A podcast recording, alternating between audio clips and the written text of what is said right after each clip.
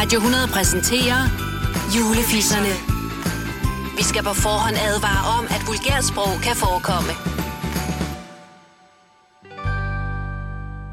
Velkommen til dig derude. Det her Nej! det er julefisserne. Fisserne for helvede, tal dog dansk. Nej. Din julekalender på nettet. Og velkommen til Stine Sara og Leo og til Line og, og til Maria. Nej. I dag der skal det handle om julegodter. Maria, har du et forhold til det? Øh, ja, jeg elsker godter. Det kan man så også se på mig.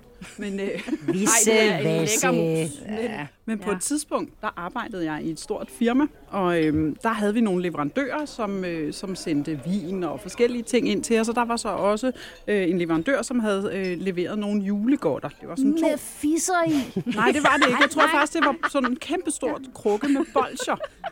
Og, Fissepolcher. og de her, øh, de her bolcher, de blev placeret i, øh, i receptionen, og så en af dem i back office.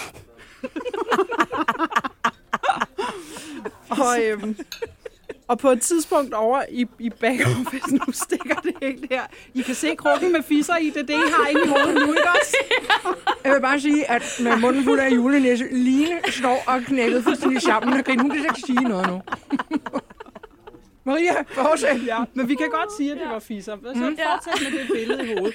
Men ej, det bliver faktisk lidt ulækkert, når vi kommer videre i historien. Så. På et tidspunkt forsvinder denne her krukke, der står i back office, øh, og alle går rundt og leder efter den, kan ikke finde den, siger, hvor er den henne, hvor er den henne, hvem har taget den, og ingen siger noget. Øhm, da vi Må jeg nærmer lige os, spørge om noget, når du Ja. siger back office? Er det, betyder det sådan på dansk bagkontor? ja, det kunne vi jo godt sige. Hvis receptionen så er forkontoret. Ja, Men der er ikke nogen fotokopimaskiner og sådan noget, vel? Front office øh, som det back var office. der. Det var der. Nå, Jeg, jeg har onaneret på alt i jeres back office. Prøv at høre, nu bliver det noget ro.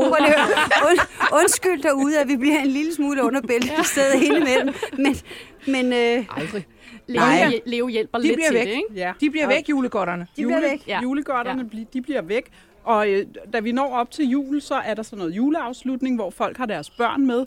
Øh, en af mine kollegaer har så, har så sin datter med derinde, og da hun så kommer i receptionen, eller forkontoret om du vil, så peger hun på den krukke, der står der og siger, se mor, den er man til den, vi har derhjemme. Nej, nej, nej, nej, nej, nej, nej, nej, nej, nej, nej. Au, au, au, au, au, er det pinligt. Så på den måde er børn altså nogle røvhuller til at fortælle sandheden nogle gange. Ikke også?